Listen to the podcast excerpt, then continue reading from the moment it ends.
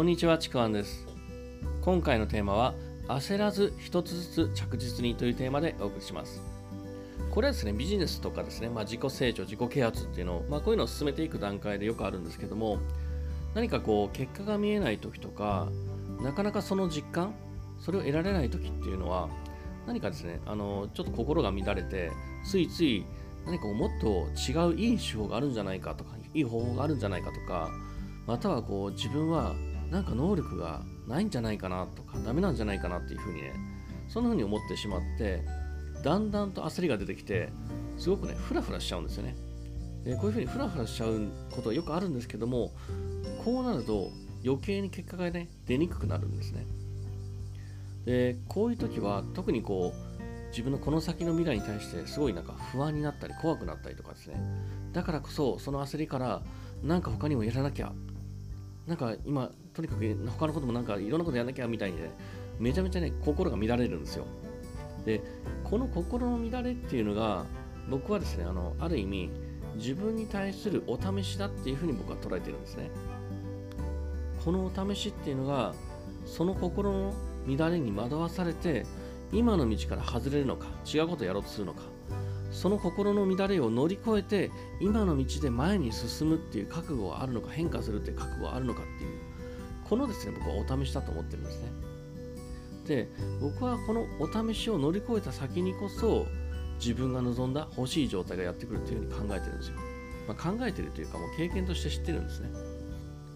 だから、まあ、この心の乱れに惑わされて、いや、違う方法があるかもしれないって違う方法を取ったとしても、またですね、その道で同じことに出会うんですね、このお試しに。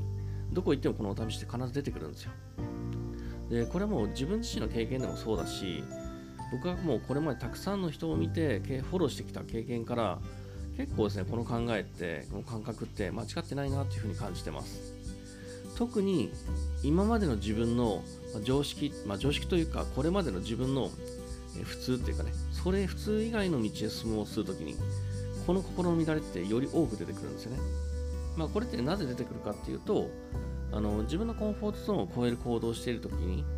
まあ、こそ出てくるものなんですね。自分の無意識の抵抗、これが心の乱れっていうお試しとして現れるんですよ。元の心地よい状態に戻ろうぜ、元の自分に戻ろうぜっていう無意識の抵抗なんですね。新しいとこ怖いよっていう、そういう心の乱れなんですよ。でこれが冒頭に語ったようにこういう時にはついついこうやっぱ違う方法とか自分の能力を疑ったりして自分がやっていることの足元がね見えなくなっているんですよね自分が立っているところがもう不安定に感じるんですよふらふらしてるように感じるんですねでだからこそじゃあ違う場所に行かなきゃみたいにね焦っちゃうんですけどもそうじゃないんですよこういう時こそ今自分が立っている足元をしっかりとこう見据えてですね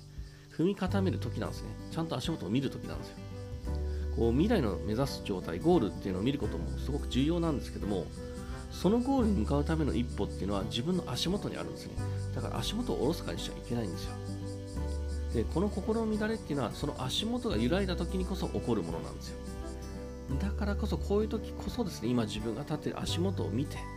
そしてそれを踏み固めるという行動が本当に大事なんですよね。そこの心の乱れに惑わされることなくです。他の場所に足をこう踏み出すんじゃなくて、今の場所をしっかり固めることがすごく大事なんですよね。これがもうお試しです。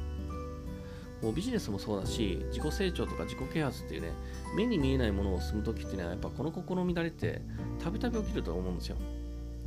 だからそういう時こそ、まあ、この話をね、思い出してほしいなと思ってます。この話を思い出して、あ、今は自分の足元をしっかりと固める時なんだそういうふうに考えておいてほしいなと思います。だからもう焦らずに一歩一歩着実に、それこそが未来につながる道であり、その一歩一歩っていうのは確実に自分自身を成長させているっていうことを忘れないでほしいなというふうに思います。というわけで今回のテーマ、えー、焦らずに一つずつ着実にというテーマでお送りしました。もしよければですね、あのいいねとかフォロー、コメントいただければ嬉しいです。また説明欄の方にですね、えー、僕の自己紹介、えー、とか、また僕の今の無料レクチャーありますので、そちらもぜひお聴きください。では最後までありがとうございました。ちくわんでした。